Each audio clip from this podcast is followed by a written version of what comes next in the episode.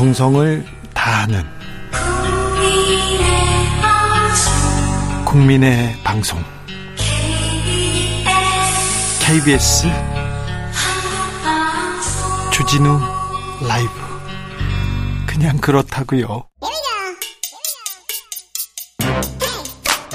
과학을 향한 진지한 고민 과학과의 수다.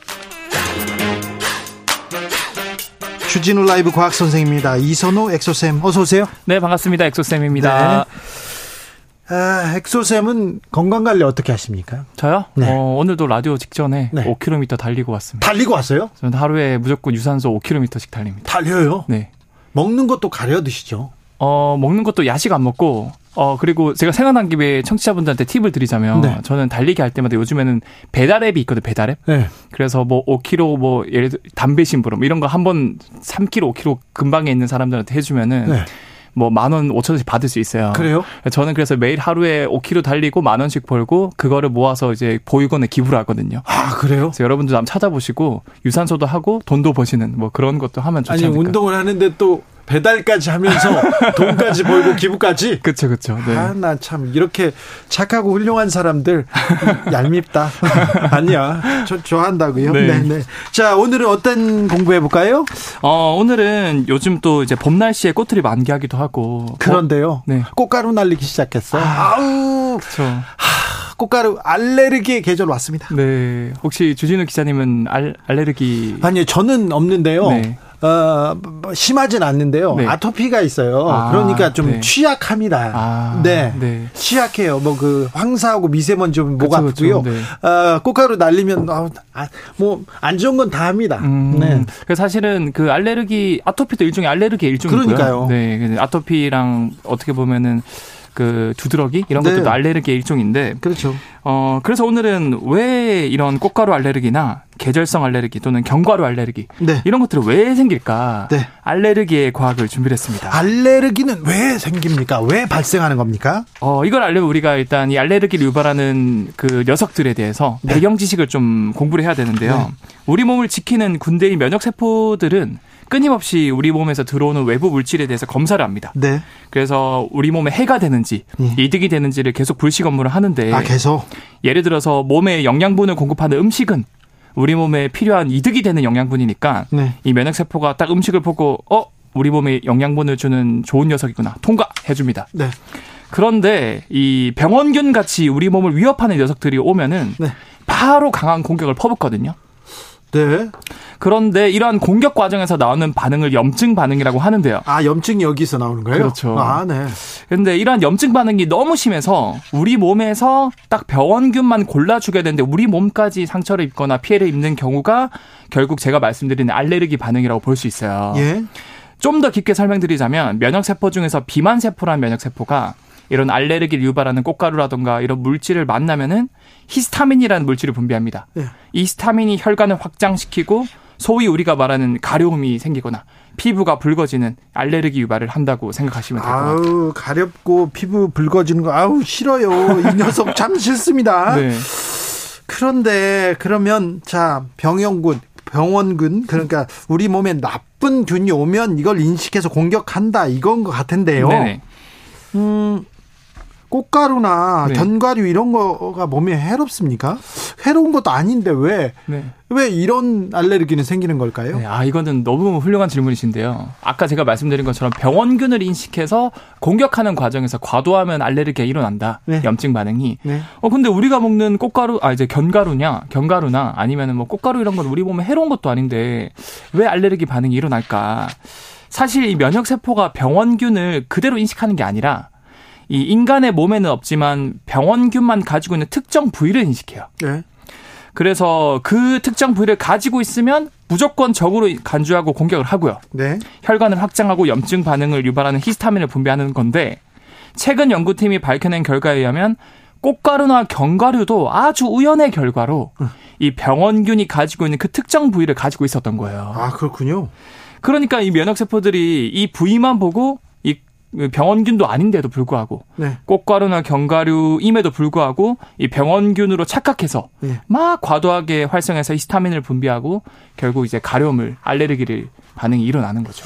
꽃가루, 견과류 말고요. 네. 복숭아 그런 것도 말고 고양이 털, 개털 알레르기 그 고생하는 분들 많아요. 그렇죠, 그렇죠. 네. 네. 이것도 사실 같은 맥락인데 많은 분들이 잘못 알고 계시는 게 사실 이 털 알레르기의 원인은 털이 원인이 아니고요. 그 강아지나 고양이 침 있잖아요. 예. 침 속에 포함되어 있는 당 단백질이라는 이 알레르기 유발하는 물질이 있거든요. 아, 털이 문제가 아니에요? 맞아. 이 항원이 어 항원이라 그런데 이게 문제인데 사실 침 속에 들어 있는 이 단백질 항원이 우리 몸의 면역 세포를 자극하는 건데 우리가 털 알레르기고 착각하는 이유는 이 강아지나 고양이들은 자주 자기 몸을 핥지 않습니까? 네. 결국 그 침 속에 이 항원이 털에 묻어버리기 때문에 네. 결국 이제 털을 비비면 가렵고 기침을 하고 그래서 많은 분들이 털 알레르기라고 착각하시지만 아 그래요? 침 속에 있는 물질이 원인이었고 네. 결국 극복하려면은 어, 주기적으로 목욕을 해주시거나 네. 빗질을 자주 해주시면 좀 덜 할 수 있다. 아 그렇군요. 지난번에 시각 장애인 앵커 분께서 저희 방송에 나왔는데 네. 아, 저기 안내견하고 같이 왔어요. 네. 근데 그 친구가 저를 이렇게 탐색하더니 계속 핥더라고요. 아 그렇군요. 털이 아니라 그 할, 네. 할, 네. 핥은 후에 혹시 피부에 괜찮았어요. 괜찮았어요. 그러면 네, 그건, 그건 괜찮았어요. 면역 세포가 민감하지 않다 그 항원에. 그런데 네. 도시 그리고 한국에서 이런 알레르기 많이 일어나잖아요. 아 그렇죠. 네. 네. 아토피도 어. 외국 나가면 괜찮은데 한국만 들어오면 다시 생겨요. 그런 사람들도 있거든요. 네네. 이건 또 왜 그래요? 사실 저도 이제 30대 중후반의 나이라서 네. 어릴 때 저는 시골에 나고 자랐거든요. 네. 그래서 막 밭에 구르고 막 소똥벌레, 개똥벌레 잡고 근데 그 예전에 우리가 시골에 살 때 엄마 쟤 흙 먹어 뭐 쟤 안 씻어 더러워 이렇게 막 놀리기도 했었잖아요. 흙에서 놀았죠. 논에서 놀고 밭에서 그쵸. 놀고요. 그런데 그 흙 먹고 놀이터에서 뒹굴던 아이들이 결과적으로 더 건강해질 수 있고 알레르기 반응이 없다라는 연구 결과들이 여러 나오고 있어요. 유태인 교육법에서 그런지는 모르는데 유태 공항에서요. 바닥을 이제 갓난아기예요. 네. 바닥을 기어다니고 있어요. 맞아요. 이제 갓난아기인데 왜 그런가 했는데 유태인이래요. 네네. 그래서 우리는 이렇게 키워요. 네. 그러더라고요. 아, 공원에서 애가 흙을 먹고 굴러다니고 있어요. 네. 왜 그래요? 우리는 이렇게 키워요. 그래서 너 유태인이니? 그래, 어 맞아 얘기하더라고요. 네네. 그런가 봐요. 근데요, 네. 엑소 네. 저는 시골 출신이에요. 시골에서 굴렀어요. 네. 그때 알레르기가 좀 있었어요. 네네. 근데 서울 와서 서울 수돗물 막 씻고 그러는데 네. 여기에 적응을 했다가 이제 시골에 가잖아요. 네. 다른 동네 가잖아요. 네. 그러면 거기에서 또 생겨요.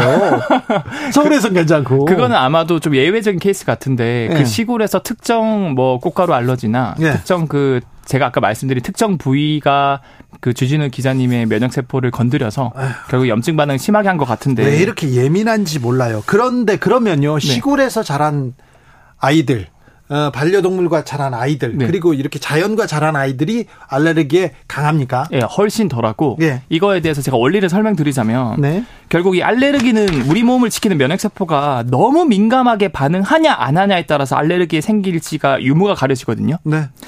그래서 우리 면역 세포에게 어릴 때부터 끊임없이 다양한 물질에 노출을 시켜줘야 네. 면역 세포들이 이것도 보고 배우고 저것도 배우고 그래서 적당한 반응을 할 줄 알아요. 네.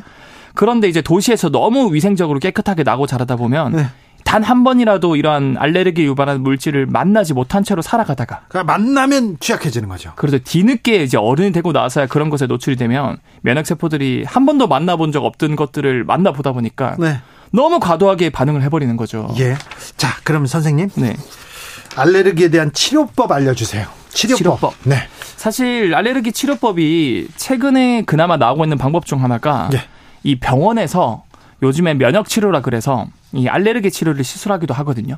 아, 이거 믿을 수 있나요? 그래서 이게 뭐 100% 성공률이 있는 거 아니지만 그래도 네. 효과가 있다 그러는데 이 원리가 뭐냐면 네. 이 알레르기를 유발하는 항원 물질을 소량 꾸준히 그 환자분한테 투여를 해줘요 주기적으로. 그래서 면역 그 힘을 키운다 이거죠. 그래서 맞아 우리 몸에 있는 면역 세포들 중에서 예. 무조건 활성화시키는 면역세포만 있는 게 아니라 예. 야 그만 좀 해. 너 좀 이제 참아 이렇게 싸우고 억제해주는 네. 면역세포도 있어요. 예. 그래서 이런 걸 이제 조절 T 세포라 그러는데 예. 그런 세포가 점차 활성화돼서 이런 알레르기의 반응이 줄어들 수 있다라는 그런 면역 치료 방법이 있는데 정확한 거는 내원하셔가지고 네. 검사를 받아보시는 걸 추천드리고 일단 저 엑소쌤처럼 달리고 잘 먹고 그래야죠. 그렇죠. 그게 사실은 면역세포의 적당한 밸런스를 유지시켜주는데 가장 큰 도움이 되고요. 하루에 5kg는 너무 좀 심한 것 같은데 조금만 하면 안 될까요? 어, 1kg도 당연히 되죠. 걷는 것도 되고 네. 여러분들이 하루에 밖에 나가서 걷는 것 자체가 면역 세포나 아니면 뭐 우리 세포에도 도움이 되지만 이 세로토닌을 많이 만들어줘서 네. 좀 동기부여도 유발시켜주고 잘 때 또 이게 멜라토닌으로 바꿔서 숙면을 취하게 해주기도 하거든요. 운동 안 하고 네. 밥잘 안 챙겨 먹고 건강해지는 방법은 없습니까? 어 그런 것들을 많이 막 어, 원하셔가지고 네. 과학자들한테 막 이제 닥달을 하시는데 네. 사실 정 가, 가장 쉬운 방법은 많은 분들이 어르신 분들이 말했던 야식 안 먹고 꾸준히 운동하고 야식 안 먹는 거? 네, 그게 큰 도움이 되고요. 네. 그리고 오늘 제가 알레르기 말씀드렸으니까 가까운 가정의학과나 병원에 가시면 그 다양한 병원 항원에 대한 알레르기 검사를 그렇죠. 그 가벼운 비용으로 할 수 있거든요. 네. 그래서 여러분들도 아, 한번 아, 그렇죠. 이거에 대해서는 내가 좀 약하다 그런 걸 아는 게 중요하겠네요. 그렇죠, 그렇죠. 네. 아, 다음 시간에는 이선호 엑소쌤의 건강법, 먹는 법 이런 거좀 공부해 보고 싶어요. 어, 다시 젊어지는 법 제가 준비해 보겠습니다. 아, 진짜 젊거든요. 네. 아, 이거 배워야 됩니다. 자, 과학 커뮤니케이터 이선호 엑소쌤이었습니다. 잘 배웠습니다. 네, 감사합니다. 교통정보센터 다녀올게요. 이현 씨.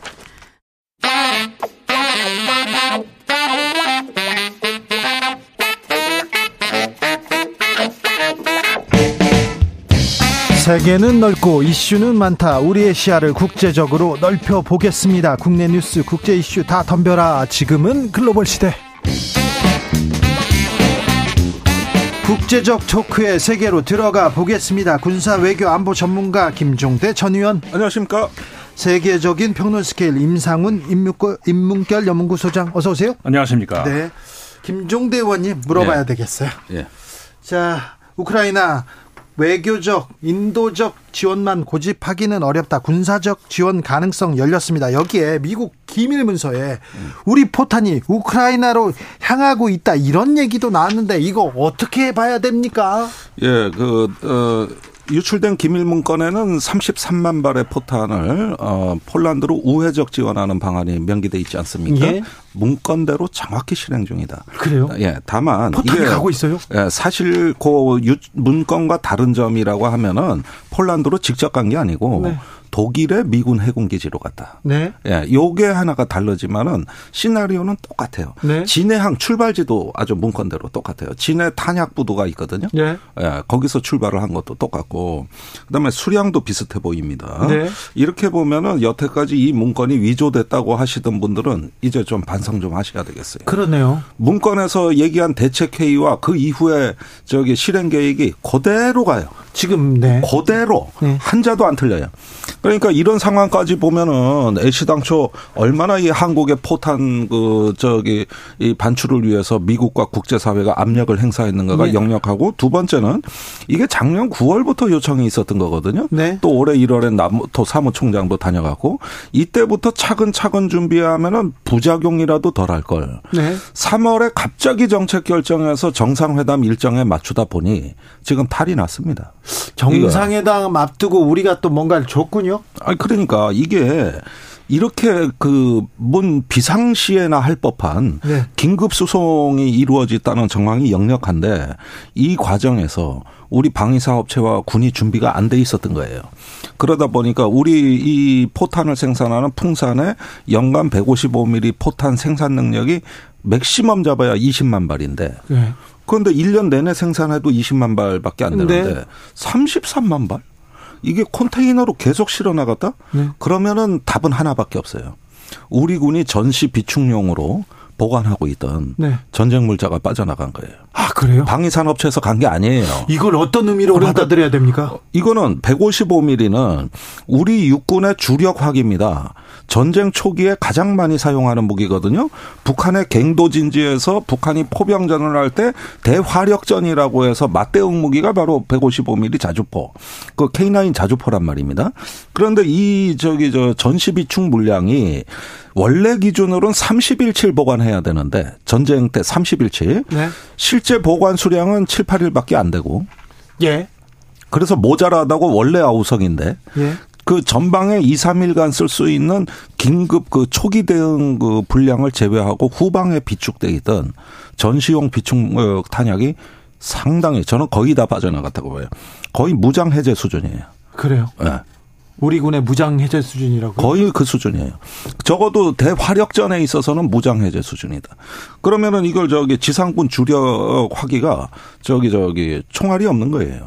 다 못 쓰게 되는 겁니다. 그러면은 얼마나 급하게 처리를 했으면 이런 식으로 됐을까? 저는 만약에 이런 결정이 내려진다면은 지금 육군 참모총장은 직을 걸고 반대했어야 됩니다. 이건 우리 군 와야 되는 거예요. 제가 30년 동안 국방을 들여다봤는데 처음 듣는 일이거든요. 아, 우리 전시 비축탄은 네. 대통령도 못 건드리는 성역이에요. 아, 그 부분에 대해서 조금 더 알아봐야 되겠네요. 그렇습니다. 그런데 이게 나갔다? 이게 지금 이게 얼마나 심각한 문제냐면 안보 위기까지 가는 겁니까? 사실은 뭐 싸울 무기가 없으면 평화 공정, 평화 체제로 가야겠죠. 차라리 평화 협정 체결하고 그러지 않을 바에는 있을 수 없는 일이에요. 그러지 않을 바에는 네. 윤석열 대통령 로이터 통신과 인터뷰를 했습니다. 그래서 어 뭐 군사적 지원 얘기를 했고요. 어 대만 해협 얘기도 했습니다. 어떻게 보셨는지요, 소장님? 어, 대만 해협을 둘러싼 긴장, 긴장 이제 이런 것에 대해서 중국의 책임이다 이런 취지의 아마 그 예. 그 발언을 하실 것 같아요. 그런데 이제 그 중국이 그 무력으로 현상을 바꾸려고 하는 것에 대해서 반대한다. 원론적으로 맞는 얘기죠. 네. 예. 그런데 이제 모든 외교 그 발언이라든가 외교적인 협상 이런 것들은 어 그렇게 말을 하는 데 있어서의 어떤 그 뒤에 따라가는 그 폭풍에 대해서는 생각해 봐야죠. 그렇죠. 전략. 그러니까 왜 그런 이제 그런 이야기를 했을 때 그 다음에 그 발생할 수 있는 모든 이런 것에 대한 준비가 되어 있는가. 이게 최종적인 그 결론적인 차원에서 마지막으로 말을 나가는 것인지 외교적인 발언인데 네. 그렇다면은 어 저거 그 이후로 이, 어, 중국과의 어떤 그, 그 관계에서 벌어질 수 있는 이런 것들이 다 준비가 되어 있, 있는가 이 부분에 있어서는 글쎄요 좀 회의적인 그런 그, 그 생각이 들 수밖에 없거든요. 그렇기 때문에 그 명분은 맞죠. 이런 그 말은 그 맞는 말이고 그런데 또 누구나 할 수 있는 말이고 어 그런데 이제 그 대책이 그게 어디에 있느냐. 그거는 사실 굉장히 회의적이라고 할 수 있는 거죠. 자, 우크라이나한테 자, 탄화를 준다고요? 네. 자, 포탄을 준다고요? 그러면 러시아는요. 자, 대만에 대해서 자, 중국 나서지 마라. 무력 나서지 말아라. 좋습니다. 중국은요. 어떻게 해야 됩니까? 아니, 이먼 유럽의 우크라이나 전쟁에도 이렇게 그 압박을 느끼면은 결국은 포탄 내놓을 수밖에 없는 게 한국의 형편이라면 네. 하물며 가까운 대만에 대해 가지고 이제 미국이나 서방 사회가 한국의 역할을 요구하면 피해갈 수 있겠습니까? 그렇죠. 저는 이미 답이 나왔다고 봐요. 이 로이터 통신 인터뷰는 그런 한미 정상회담을 앞두고 그런 태도를 선명하게 보여준 거예요. 윤석열 대통령 여태까지 자주 했던 얘기가 뭡니까? 미중 관계에서 전략적 모호성 유지하지 않겠다. 전략적 모호성을 전략적 명료성으로 바꾸겠다. 네. 본인이 하신 얘기 아닙니까? 네. 그러면 우크라이나 전쟁에 포탄까지 보내는데 대만 해협에 대해서 모른 채 한다? 그건 말도 안 되는 얘기고 이제는 확실하게 이제 중국 러시아의 어떤 견제를 감수하고 불사하고서라도 태도를 분명히 하신 거예요. 예. 그러면은 이제 뭐 대만 얘기가 오늘도 나오겠습니다만은 중국 러시아로부터의 압박이 동시에 커질 수 있어요. 앞으로 저기 한반도 지정학 리스크 다시 계산해야 됩니다. 아, 네. 윤 대통령이 오늘 음 초 고성능, 초강력 무기를 개발할 것이다. 이렇게 또 인터뷰했던데 예. 초고성능, 초강력 무기는 뭡니까? 자, 그 뒤에 얘기도 있습니다. 네. 비, 비닉 무기라는 언론 보도가 나오는데 비닉은 군사 용어로 비밀 무기란 뜻이에요. 예. 비밀리에 개발에 존재 자체도 안 밝히는 무기 개발 사업이거든요. 예. 어, 문재인 정부 때 그런 사업이 있었습니다. 대표적으로 SLBM, 한국의 잠수함 발사 미사일이 그때 당시에는 철통 같은 비밀리에 진행이 됐었고 네. 이후에 개 발이 완료되고 나서는 공개가 된 거예요. 예. 자, 이와 유사한 방식을 채택할 것으로 예상되는데 최근에 북한이 보여준 게 핵 방사능 어뢰, 예. 그다음에 전략 순항 미사일 네. 이걸 보여주고 이제 4월에는 정찰 위성이 나올 것 같아요. 정찰위성까지요? 예. 예. 이미 북한에선 준비가 네. 끝났다는 거예요. 네. 자, 그렇다면 여기에 맞는 우리의 어떤 전략 자산, 전략 무기 개발은 뭐가 있겠느냐. 저는 이제 한국형 어떤 순항 미사일에 고성능 순항 미사일이 개발될 가능성도 있다고 보고요. 예. 그다음에 잠수함 발사 미사일의 새로운 버전 이것도 가능하고요. 그다음에 이제 문재인 정부 때는 현무 후어라고 해 가지고 그 뭐 4톤, 심지어 9톤에 이르는 괴물 미사일 이게 거의 그 낙하 속도를 가려했을 때 이 정도 무게면 전술핵 정도의 위력을 가진 이런 무기도 개발했다 그랬는데 그런 것과 유사한 더 큰 탄도미사일 이런 것들을 쭉 예상해 볼 수 있는 거죠. 그런데 지금 이렇게 군비 강화 계속해서 아, 강대강 무기 경쟁 이렇게 가야 되는 게 맞는지 참 아니 그러니까 지금 말이죠. 일본의 사례를 우리가 타산지석으로 삼아야 되는데 일본이 대러시아 경제 제재에 앞장선 나라입니다. 어떤 결과가 나타났죠? 지금 저기 그 영토 분쟁의 그 지역인 쿠릴 열도에 네. 지난달에 푸틴이 미사일을 거기다 배치한다고 발표했는데 그 미사일 어디를 가, 어, 겨누는 겁니까? 당연히 네. 일본이죠. 네. 그다음에 일, 미 러시아의 핵잠수함 또 네. 나타나가지고 홋카이도 상공으로 미사일 발사했어요. 그런데 또 긴장도 고조된 데다가 그래도 일본은 또 러시아에서 뭐. 또 석유도 사주고 가스도 사주고 막 그러더라고요. 그게 이제 서둘러서 또 다른 어, 외교를 펼치는 겁니다. 아, 그 예. 그 긴장이 고조되니까 그렇게 외교가 바뀐 그렇죠. 건가요? 지금 그것 때문에 미국이 굉장히 불쾌해하고 있어요. 예. 예. 그러니까 보십시오. 이게 어떤 전략적인 유연한 전략이 나오는 건데 일단은 일본이 요즘 동해에서 한미일 대잠수함 훈련을 왜 하느냐? 우린 북한 때문이라 그러는데 일본은 러시아 때문에 하는 거예요. 예. 러시아가 실제 와서 위협했어요. 그런데 이제 우리 포탄이 우크라이나를 간다. 그러면은 그 저기 홋카이도 앞바다에 출몰하던 러시아 핵잠수함이 동해에 오지 말란 법이 있습니까? 2019년에 러시아 그 저 군용기가 우리 맞죠. 독도 상공 지나가 가지고 네. 실탄 사서 쫓아냈어요. 예. 그런 사건도 이미 전례가 있는 사건이에요. 이 동해 쪽에 아무래도 저기 군사적 긴장이 고조돼서 핫스팟 열점이 될 수도 있다는 거죠. 아, 참 수십 년 동안의 그 이 동아시아, 흥북아시아의 긴장 억제를 어 위해서 계속 어떻게 보면 그 외교적 노력을 했던 그런 노력들이 한순간에 1, 2년 사이에 지금 네. 완전히 그냥 저, 그 제로가 되는 그런 상황을 우리가 보고 있는 것 같고요. 어, 그 미국하고 조금 전에 이제 그 어, 우크라이나를 지원하기 위한 포탄이 독일로 그 문서에서도 사실 문서가 여러 종류 아니겠습니까? 네. 근데 이제 기밀 유출된 문서인데 그 문서 중에도 독일로 간다는 문서도 있더라고요. 네. 직접 네. 노루된 네. 항으로 간다는 문서도 나왔었고 아, 그런 정도의 아까 의원이 지적하신 것처럼 그런 정도의 우리나라의 그 보안을 그리고 국방을 위협할 정도의 완전히 그 거덜낼 정도의 그 지원을 했을 때 과연 그럼 우리가 미국으로부터 무엇을 받았을까? 그렇죠. 네. 그거는 자. 지금 두, 나온 게 없어요. 그 뭘, 뭘 받았겠죠. 그러니까 뭘 받았으니까 뭘 했는데 그 받, 받는 게 뭐냐 이거죠. 그렇죠. 뭘 받아야 되는데 이번에 음.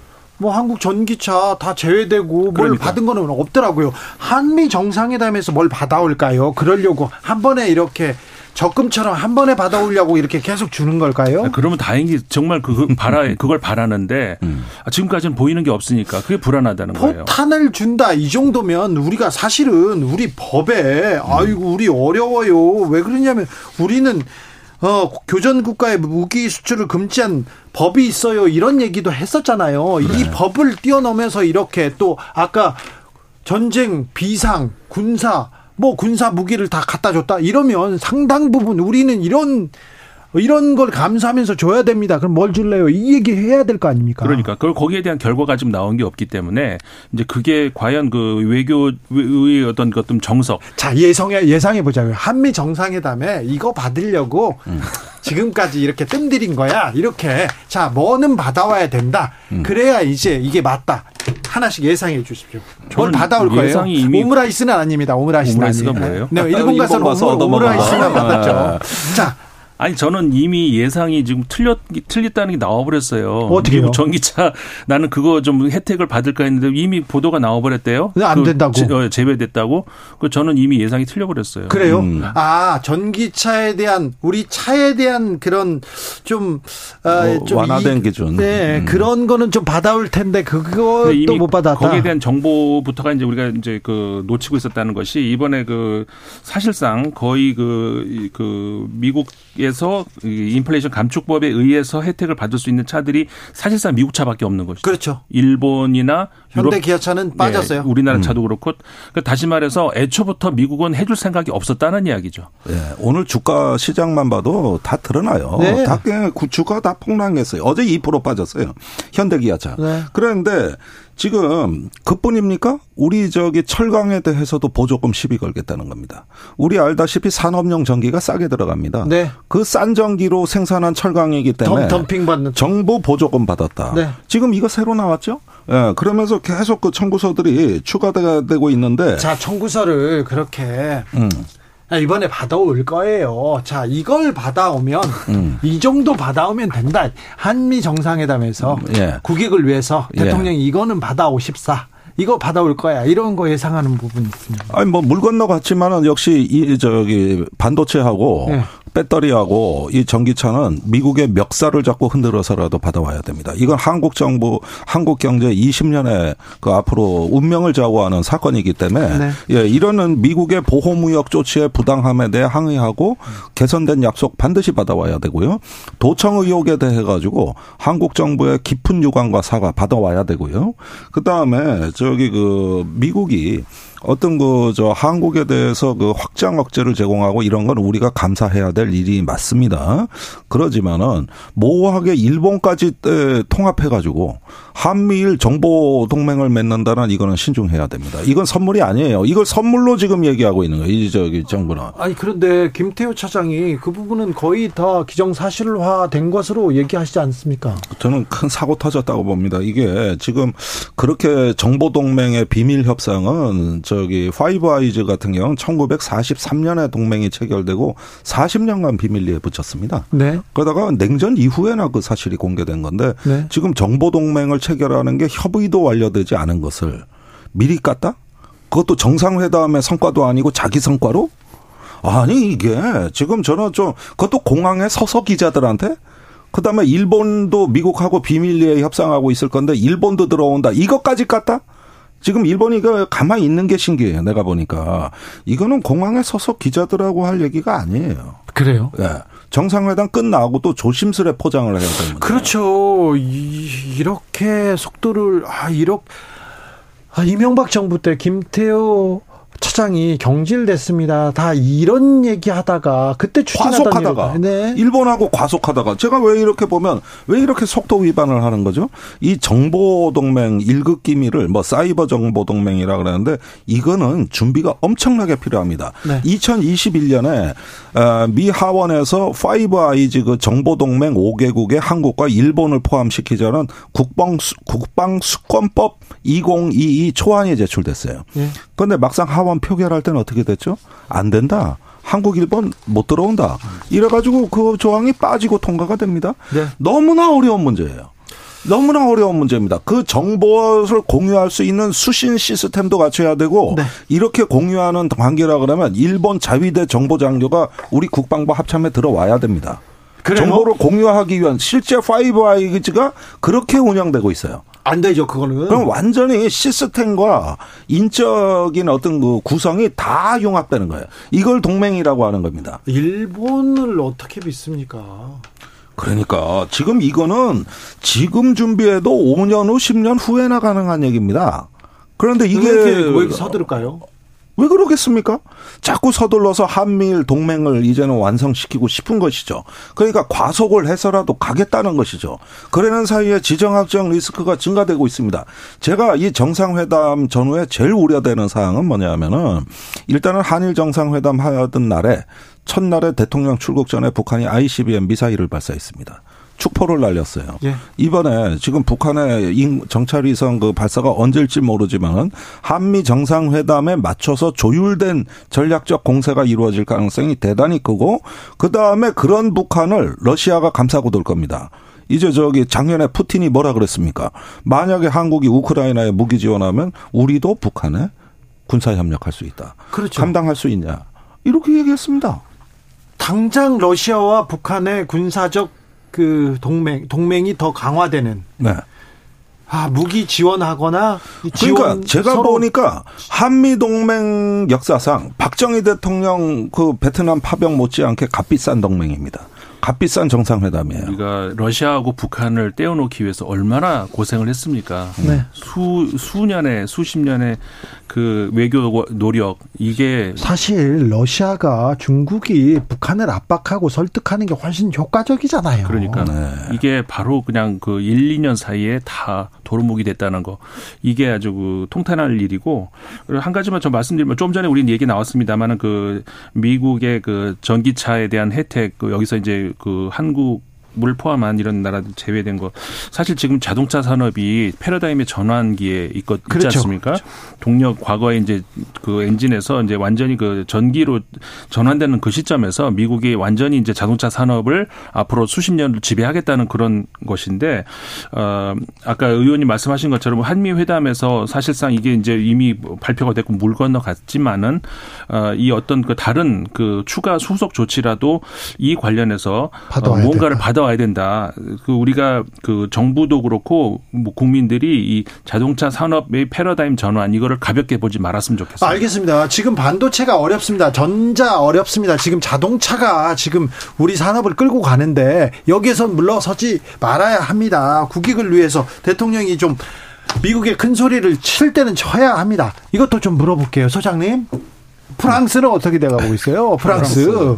연금 개혁 말씀. 마크롱 네. 대통령 뭐 지금 왜 국익을 위해서 뭐 한다는데 뭘 노래를 부르고 뭐 어떻게 돼가고 있어요? 연금 개혁은요? 아, 연금 개혁은 이미 이제 다 통과가 됐고 네. 정부에서 이제 그 저 대통령까지 사인을 했고 헌법 그 위원회에서 통과까지 됐어요. 끝났어요. 합헌 결정이 됐거든요. 예. 그렇기 때문에 이건 사실 통, 과가 됐는데 다만 노동계는 여전히 그 받아들이지 않고 파업을 계속할 거 5월 1일 날 큰 파업이 좀그 그 데모가 준비가 돼 있고요. 예. 그런 것들은 한동안 계속될 것 같고 마크롱 대통령이 노래 부른 거 그거는 하나의 것도 뭐라 그럴까 좀 그냥 그 하나의 그어 잠깐 벌어진 어떤 그런 일이었던 것 같아요. 해프닝입니까? 해프닝 같은 것이 그 그러니까 우리나라하고는 분위기가 좀 다른 것이 그 유럽 같은 경우에는 대통령이나 총리 이런, 이런 사람들이 네. 뭐 장도 볼 수 있고 하거든요. 네네. 네. 그런 상황에서 어, 옛날 노래를 젊은이들이 아니까 네. 이게 뭐 너희들 어떻게 아냐 이렇게 된 것이고. 임상훈 소장님 감사합니다. 시간이 다 됐습니다. 네. 김종대 의원님 감사합니다. 네. 고맙습니다. 아, 저는 내일 오후 5시 5분에 돌아옵니다. 지금까지 주진우였습니다. 감사합니다.